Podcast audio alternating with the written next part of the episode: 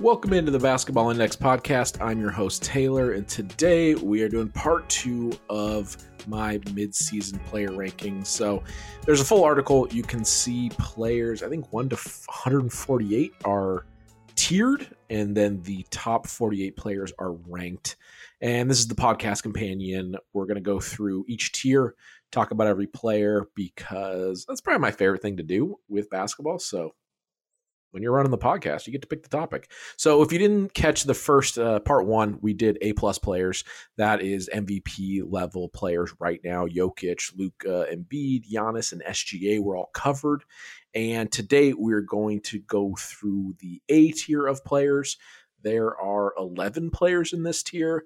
These guys are, let's sum it up quickly, they're the stars of the league that are not currently like at the apex of the sport. They might have been there before, they might be there later, but the A plus tier is players that are in the MVP conversation this year. And the A tier is guys just right underneath that. We're looking at guys that are top 20 players, top 15 players here, and really, really high end, really high impact guys. Actually, this, when you're younger, when you're maybe not younger, when you're first getting interested in a sport, you tend to talk about the top players more often, and oftentimes with that you are younger because you've been on the planet less. You know, you, you know the league less. but I remember, like especially in high school, I would talk about the top twenty to maybe thirty players exclusively. That was what most of the conversations were. And the longer I've worked in the industry, the more my interest has shifted from top 20 guys, maybe top 30, to where I'm really interested in players that I would consider like B minus to C plus players. So if you think about it like in 2K, a guy going from 77 overall to 80 or 81 overall, because that jump getting out of closer to average to being like a really effective role player or maybe a third piece on a championship team, whatever it may be, that for me is where the real money is in the NBA. Because if you can get those right in terms of roster construction, in terms of players being able to gel, you're able to have a multiplying factor instead of a addition factor, right? Instead of just combining players, all of a sudden you're getting some synergy out of them. So that's where my interest is almost all of the time.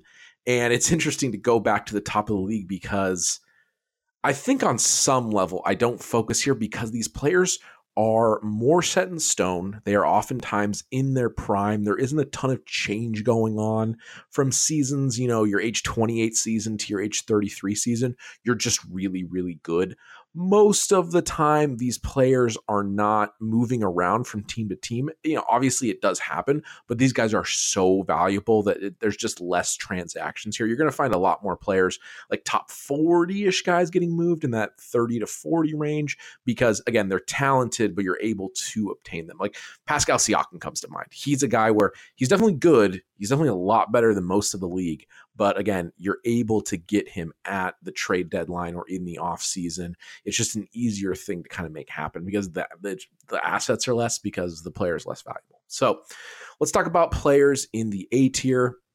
Start with Stephen Curry. I have him at sixth overall in my player rankings. Last year, he was in the A plus tier. He got bumped down to the A tier this year. And it's just like a natural thing, aging curve, age 35 season. Still really, really good. You know, nuts three point shooting, crazy offensive impact, playmaking still quite high.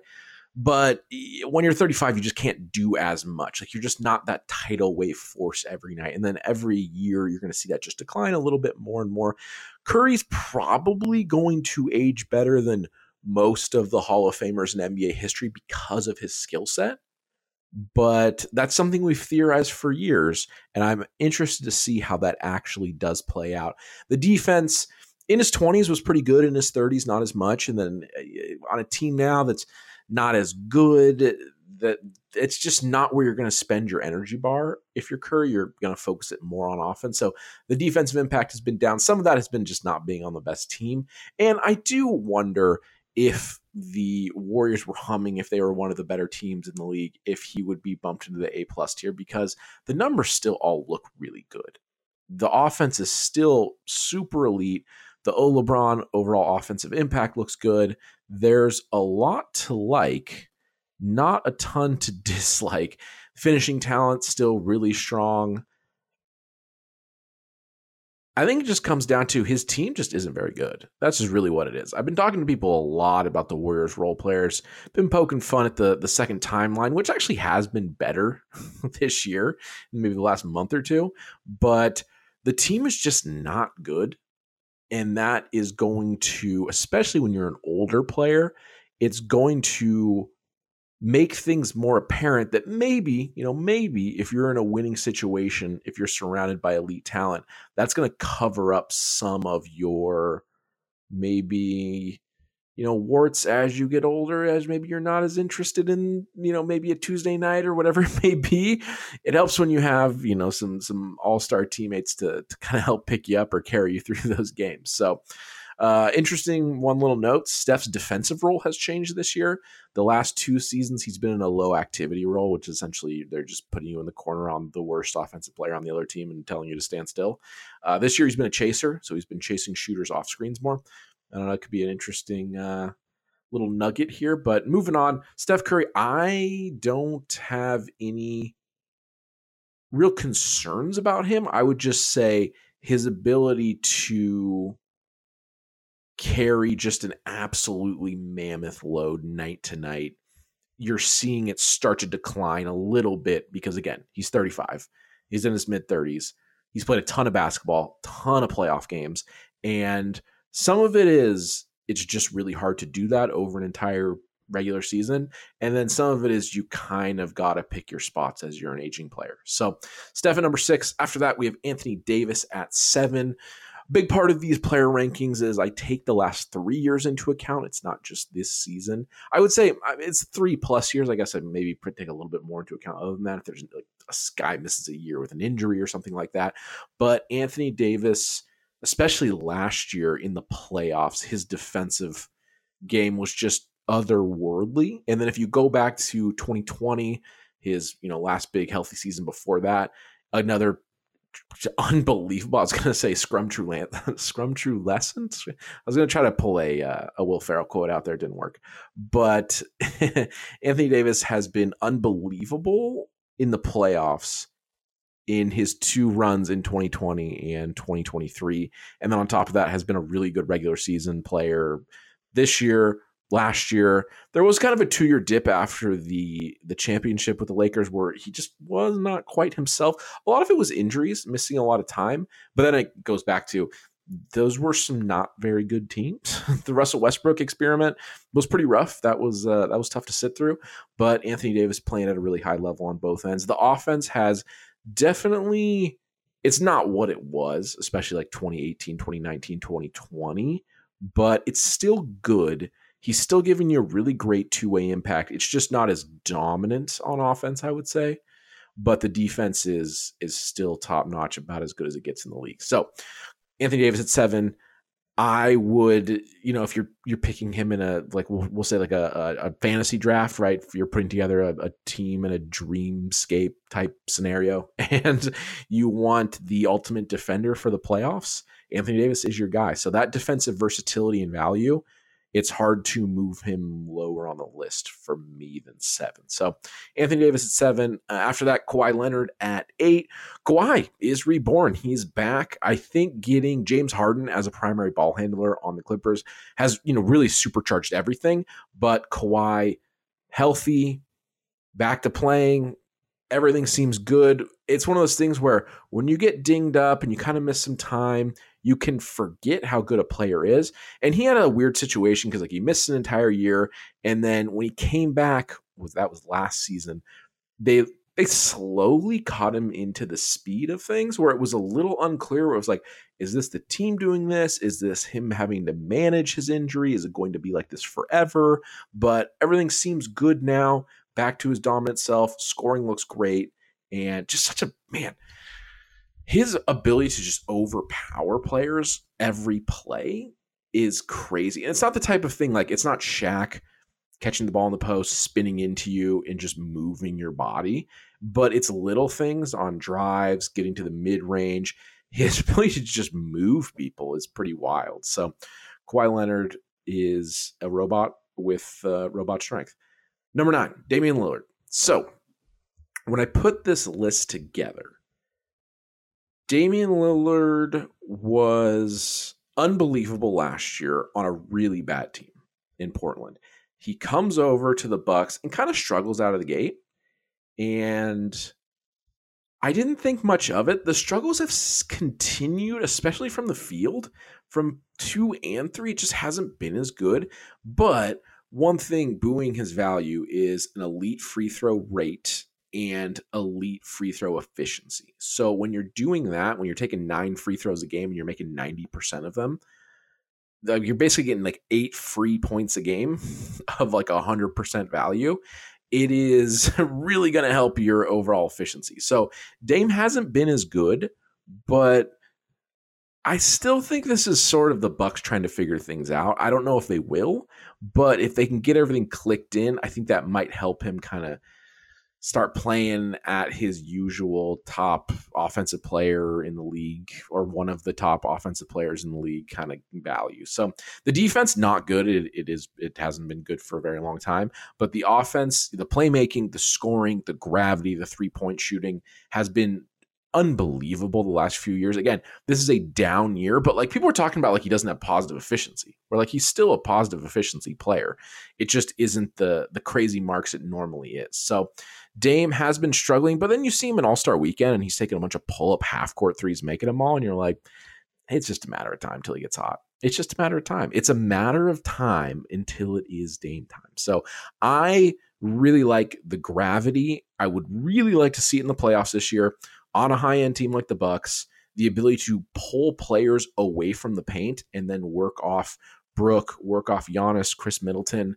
I think that if they can get everything clicked in, I think they might have shot themselves in the foot by signing Doc Rivers as their coach.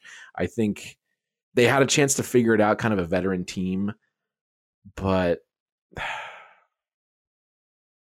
that's such a bad move. Um, Damian Lillard hopefully can get hot and just kind of overcome that obstacle as well. Uh, number 10, LeBron James. So LeBron is a weird player because he's a lot worse than he used to be, but he's still better than most of the players in the league. Where I was thinking, I was like, is LeBron not a top 10 player anymore? It doesn't feel like it. Like you watch him play night to night, he's still putting up numbers.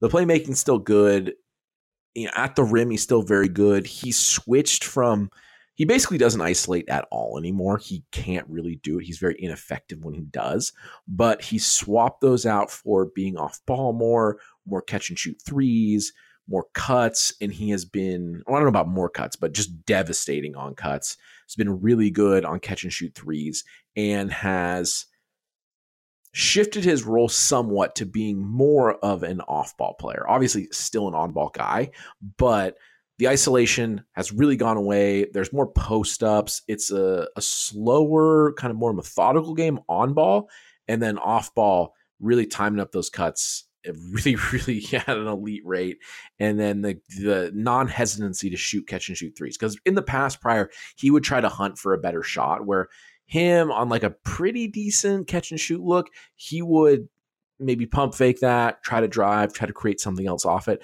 Now I think he's kind of un, you know, he's kind of like, okay, I get where I am now physically to where I'm not always going to be able to make a better situation out of this. So he's just taking those and he's making them at a really good clip this season. So LeBron's uh, ability to move to more of an off ball role he's doing it really, really well. So that's great. And then defensively, there's always going to be some amount of defensive value out of him because it's just his side and still, you know, pretty good athleticism. Transition game, you know, tries to get as much value as he can out of that. You can see whenever there's like a even like a tip ball before it's even recovered, he just takes off down the court because he realizes the possibility of that situation. So he really tries to maximize the transition opportunities and he's remained really effective. So LeBron it's like he shouldn't be a top 10 player anymore, especially at his age, but he still is, which is pretty crazy. I guess that's why he's probably the best player ever. So after that, we got Durant at 11. I'm going to recap just because we're partway through list. So Curry at six, AD at seven, Kawhi at eight, Damian Lillard at nine, LeBron James at 10, and then now we have Kevin Durant at 11. Durant, just another crazy eye popping season, really great shooting. Playmaking has been pretty good and has kept the the Suns afloat, especially early in the season when Booker missed some time. Bradley Beal missed a lot of time. And when your team is a three headed monster, it's really tough to deal with injuries. So, roster construction aside, you know, that could be a whole other podcast. Kevin Durant has been excellent this year, continues to be excellent. It's crazy that he tore his Achilles. It doesn't really make sense that he's able to be as effective as he is. Still, like you looked at Kobe versus Durant post Achilles. It helps that Durant's a lot taller, but geez. So Kevin Durant doesn't have the same juice that he did prior. Like 2019 playoffs, Kevin Durant, I think is the brightest light I've ever looked directly at. But post injury, still really good years, really good numbers. The skill level is at a pretty absurd point where like there's just not a lot of players that have ever been at this. It's you know it's funny. Kevin Durant doesn't get the is he the most skilled player ever he does not come up in that conversation, which is strange because he might be the best mid range shooter to ever live. He's a great three point shooter. His ability to handle at his size doesn't really make any sense. I think I, I want to go back to that. Hold on, I want to go back to that mid range shoot, like just raw percentage wise. He might be the greatest mid range shooter ever. I don't know. It just seems like you know, it kind of comes down to like you're starting to see this with Aaron Rodgers. I think people just don't really like Kevin Durant's personality. He just sort of doesn't. He just rubs them the wrong way for whatever reason. And you start to see this with Aaron Rodgers, where like people are trying to backtrack and talk about how Aaron Rodgers, you know, if he didn't win a Super Bowl or maybe he shouldn't have won all those MVPs. And it just comes down to people just don't like their personalities, and their personalities are very different. But you'll see when people like players historically, they're going to bump them up rankings. And when they don't like them, they're going to bump them down. And I don't think you should do that because that's not the point of the rank. Like, you want to make a likability ranking? Sure, I don't care. But in terms of how good a player is, especially just generally right now, that really shouldn't factor in. I know it does to everybody. I know we're all we all have players we like, we don't like. We have play styles we like, we don't like. But that definitely I notice it with Durant. Uh, historically, Oh yeah, I think some of that is changing teams. People didn't like that, but it's the damned if you do, damned if you don't. If you stay, it's like, oh, you didn't you you just you didn't want to get out of your comfort zone and you just wanted to make big money and da da da da. And then if you go to another team, it's like, oh, you just you couldn't you couldn't do it alone. You had to go do and it's just you can't you can't win. you can't win in these arguments if you're a player. No matter what you do, people will criticize you. So, Durant at 11, the shooting is still just unbelievable. And we'll see. It seems like the playoff effectiveness is down a little bit the last couple years. Still really good, but down a little bit. And we'll see what that kind of bears out this year with Phoenix. I'm interested if that was more of a, a, situation with, like, they played the Celtics in the first round, and it was basically Kyrie and Durant versus another team, and didn't look as good in that series. But you have to wonder how much of that was. Well, the Celt- that Celtics defense was insane. They went to the finals that year. I think that was 22. Could be wrong about that. And then how much of it was, well, there's only two players on this team really that are that effective, and neither of them are exceptional passers. So that you know that's going to lead to some problems. But moving on, Jimmy Butler at 12. This season has been kind of ho hum for Jimmy Butler, but I've just gotten to the point where you just can't keep doubting him because he keeps going to either finals or Eastern Conference finals. Like I don't know how many years he has to do this until eh, like part of me is like I think he should be in the top 10. I think he's there. He has to be there. But then when you make the rankings, it's just really hard to get into the top 10, only 10 slots. But Jimmy, I cannot bet against him anymore because he's had too much success over the last 3 4 seasons where it just feels it feels like we forget about him. And then the playoffs come, and then they just keep winning games. And it's him and Bam and a bunch of guys that are like solid, where the credit has to go somewhere. And I know a lot of the time it goes to Spoelstra, which is, I don't have an issue with that because he does seem to be a very good coach. But coaches can only affect the game so much, where like you do have to have the talent. Because if that wasn't the case, Popovich would be coaching up all those 20 year olds to some playoff wins, and he's not. So, yeah, eh, the Jimmy Butler thing is it doesn't really matter. I think I put this in the article. It doesn't even matter what my argument is because people have already decided on him. He's been in the league long enough. He's like 33 or 34. Where if you don't believe in him still, I don't he can't do anything more on paper, I guess, other than win a championship. I guess you could do that. But he's done everything else. And in terms of playoff success, which does matter more than the regular season. And then that's that's really the whole thing where I'm not going to change your mind. Either you've come and you've seen the light of what he is, or you haven't. And that's just it is what it is. After that, we have Tyrese Halliburton at 13. So Halliburton is a really good young offensive player. I was a little skeptical when he was on Sacramento. I was a little nervous about the lack of extreme athleticism for being a really high end player but that seems to not be an issue.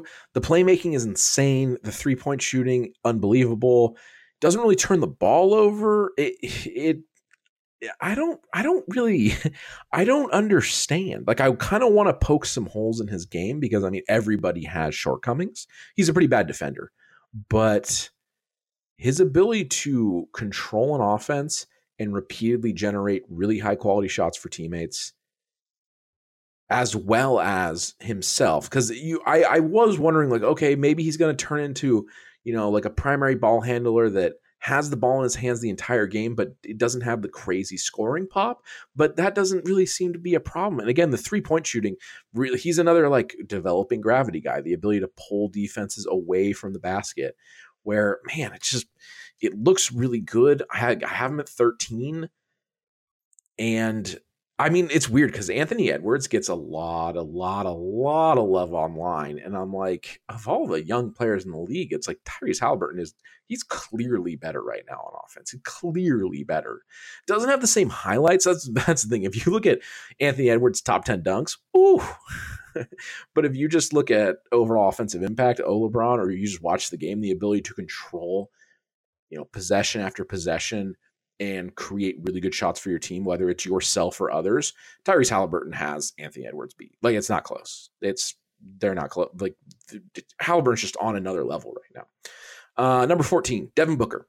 So Booker's a weird guy because his he has excellent shot making. He has good playmaking. I've talked about this a ton. I think the playmaking just from like an assist standpoint is a little pumped up just because of his role where they don't really have a primary point guard. So it's him i think ideally you have him off ball more. One because i you run into some like turnover issues and just lack of Uh, kind of smoothness. I don't know what I'd say in terms of running an offense with him when you try to ratchet up the usage too high. But then also you lose some of the off ball game that he offers because him working off screens, like he's one of the best players in the league coming off screens, whether that's catching it and spotting up or catching it off the screen and then making something happen, attacking, moving the ball again, you know, settling for a mid-range jumper, whatever, occasionally getting to the rim. I really, really like him coming off screens. And it's just one of those things where the more you have him on ball, the less he can do that.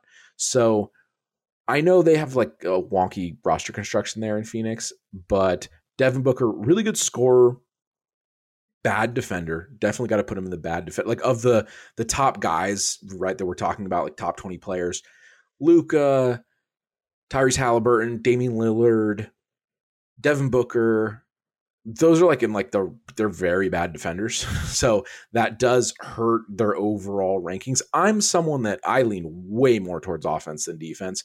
And then also like what position you're playing. So krishna has been on the podcast. We've talked about this where you know one through five the defense becomes way more important at the five spot. And then as you the smaller you get basically the less important your defense is. It, it still all matters.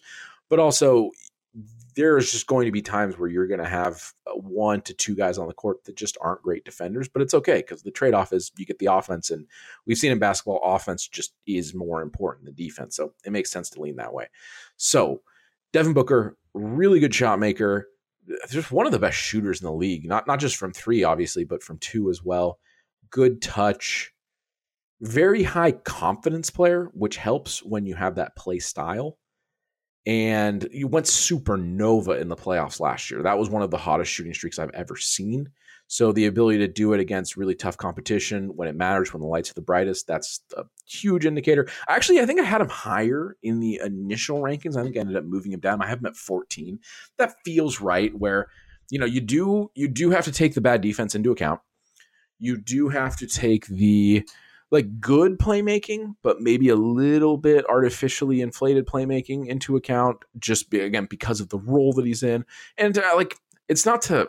I feel like every time I say that, it's it's just taking credit away from. That's which I mean, I do want it to do a little bit, but I mean, also I talked about. I think his more optimal role. The problem is like him, Bradley Beal, and Kevin Durant are are all sort of they're off ball, on ball guys. I don't know what the phrase would be. There needs to be, I don't know, maybe we'll develop a, a role for this where you have like your primary ball handlers, which are live dribble guys that have it for, you know, 18 seconds of the shot clock, live dribble, moving around, delivering the ball. And then you have your, they're like, they're wings that have the ball a lot. I guess is how I would like to describe how I ideally see Booker being used. So it's uh it's great that he's filling in for that primary ball handler running the offense getting more assist numbers because it's nice to have players that can do that even when it's not their primary thing but it's just i wonder if he was in a more optimized role if i would maybe view him a little higher if I had him maybe instead of at 14, maybe at 11. But again, it's really hard to to kind of move things around here in the top 20 because you kind of have to go legacy versus developing like what's going on this year. After that, we have Jayson Tatum at 15. Pretty funny. I did not realize when I did this, but when I wrote the article, there's a little like a little like blurb or sentence on every player, and a fair amount of them were um it could be maybe taken in the wrong way or negative or whatever it may be. So I just generally, or I don't know, I've gone back and forth on this of how negative I want the work I do to be because you want to be honest about things and you want to be frank, but also there's so many people being negative for the sake of being negative because it does well that I actively don't want to do that. So I rewrote quite a few of the blurbs to be less less negative. But the Jayson Tatum one is I've got multiple comments are like this is the only guy you said something negative about. I will I will no that's not true. If you go all the way down in the article to the Sengun little blurb. That one is also negative. So weirdly, I went through because enough people brought it up to where I was like, is this the, did I only say something negative about Jayson Tatum? But no, I said something negative about Tatum and Sengun. so that, uh, I don't know, it's just kind of funny. Basically, what I said though was Devin Booker, or not Devin Booker, Jayson Tatum. He's been the best player on the best team for a number of seasons and they haven't won it all. So it makes you start to ask questions, which I think is a very, very fair in terms of negativity, I think that's fair to say because everyone's like Jayson Tatum's this top five, top 10 player, and Jaylen Brown's also top 20, top 25. And I've said this before on the podcast. I don't know how many times more I have to say it. Where if you got like a top five guy and a top 20 guy, and you got this loaded roster full of these amazing players that can do all these things, you got glue guys, you got defenders, you got rim protectors, you got three point shooters. At a certain point, it's just not adding up why they haven't won a championship yet. If your team is this great, someone's wrong about something. So I think we're both wrong about Jayson Tatum and Jaylen Brown. I have Jaylen Brown at 41 in my rankings, and I feel really good about that because all of a sudden it makes a lot more sense. Because okay, we'll say Tatum's a, a top 15 player. That's pretty darn good. He can go head to head on any given night with any player I've talked about in this previous on this podcast previously, right? Like that's I I don't I don't doubt that. But Jaylen Brown just he's just not that good of a number two. He's just not. He's just not. He just plays on Boston. He plays with a, a really good roster around him. We're getting kind of off topic, but when you have a guy that's capable of going head to head with the other best players in the league, and then you have a not very good number two, this is kind of becoming more of a Celtics thing than a Jayson Tatum thing, but I'm going to bring it back. That's much more realistic in terms of like, is this team going to win the championship? It's like, I don't know because again, Tatum can match players, but if you're going into a playoff series and you just get to pick from a pool of players, you're going to pick Jayson Tatum over Stephen Curry. I don't think you are. I don't think most people are. I don't think I don't know what the zip code of the New England area is, but once you get out of that, once you get out of that county or whatever, I don't know what the designation of what New England actually is, but I'm I'm just the self the self-created shot making just is not good enough out of him. One of the things that makes Jayson Tatum so good, great defensive player, unbelievable catch and shoot three-point shooter. Uh, unbelievable. The ability to get to the rim and finish, can do a lot of great things. Attacking closeouts, it's unfair. But when it comes to Tatum in isolation, pull up shooting. It just, it's very good. It's just not very great. So compared to the other top guys, I just don't feel good about that. I mean, it's an old school take, right? It's an old school take, but towards the end of the game, like quarters two and three, Jayson Tatum in the flow of the game, helping on defense, hitting a catch and shoot three in transition, getting to the rim, getting to the free throw line in the flow of the game, going to put up some numbers. But fourth quarter, crunch time, you got to like make something happen three possessions in a row, isolation, pick and roll ball handler, isolation, maybe a post up. Here's the thing it's not that I don't have a desire for Jayson Tatum to fail. I don't. I yeah, I know I'm a Laker fan, but I I don't. I he seems nice enough.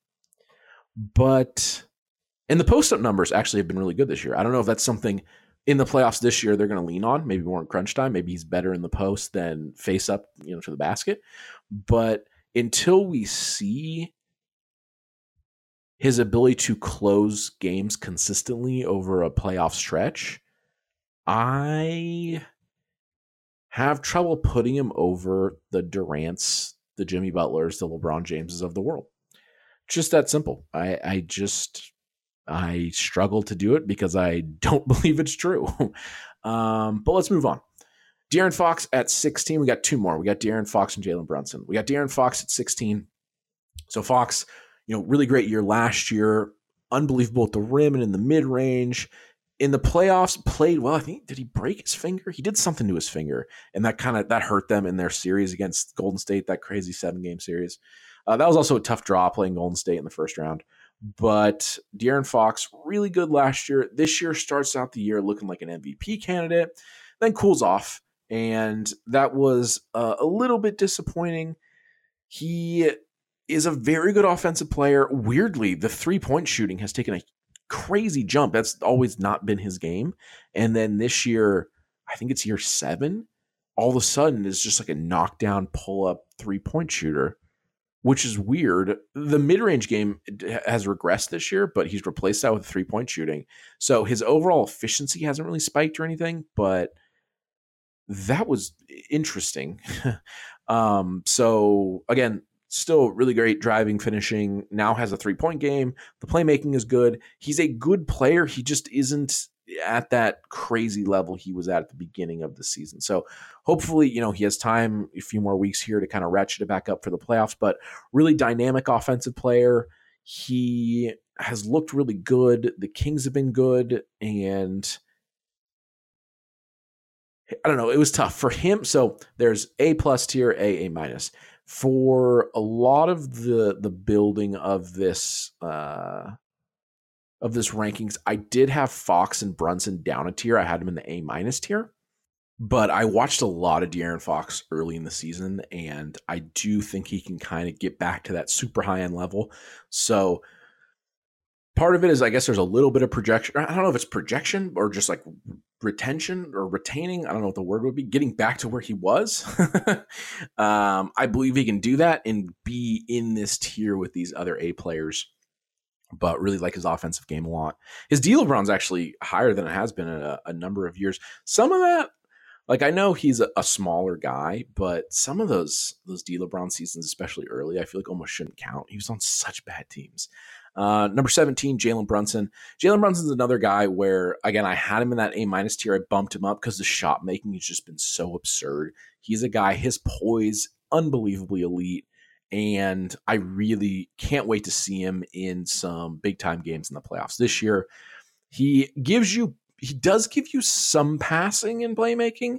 It's not super high volume, but it is a part of his game. This is like where you start to get to like these these guys lower down the list, where like like LeBron James passing is just like unbelievable. Steph Curry's passing still really good. When you start get down to like the Fox and the Jalen Brunsons, and then the next tier of like Donovan Mitchell, like the the scoring is good out of them, but the the playmaking is um, a little bit lower, just in kind of like terms of like volume and effectiveness and just kind of overall playmaking impact. So Brunson, he's playmaking the playmaking talent here at Basketball Index doesn't love him a lot because the shot quality he generates for teammates is not very good consistently like i think over like a number of years. So that does ding his playmaking a little bit but the three point shooting has become really a good good weapon out of him since he's become a Knick the mid-range game fantastic. The floaters his speed, his change of pace, his ability to hit tough shots consistently. There's a lot to like, again, in terms of like controlling possessions. Very, very good at that. Knows where to go with the ball. Makes a lot of like smart decisions, I guess, on offense, just in terms of execution. So really like him a lot and has played himself into this A tier. So that uh, recaps it. So just recapping the last few we went over, we had Jimmy Butler at 12, Tyrese Halliburton at 13, Booker at 14, Jayson Tatum at 15, De'Aaron Fox at 16, and Jalen Brunson at 17. Again, if you want to like just look at all this, there's an article. It's much easier to digest the, the picture, and then you can scroll down and just read a little bit about players, a couple stats there for you. But yeah, this is part two of the my what was it mid NBA mid season? I don't remember what I named the article. Player rankings in the middle of the season, whatever it is. Um, all right, uh, if you want to talk about this at Taylor Metrics on Twitter, and we'll see you on the next episode of the Basketball Index podcast.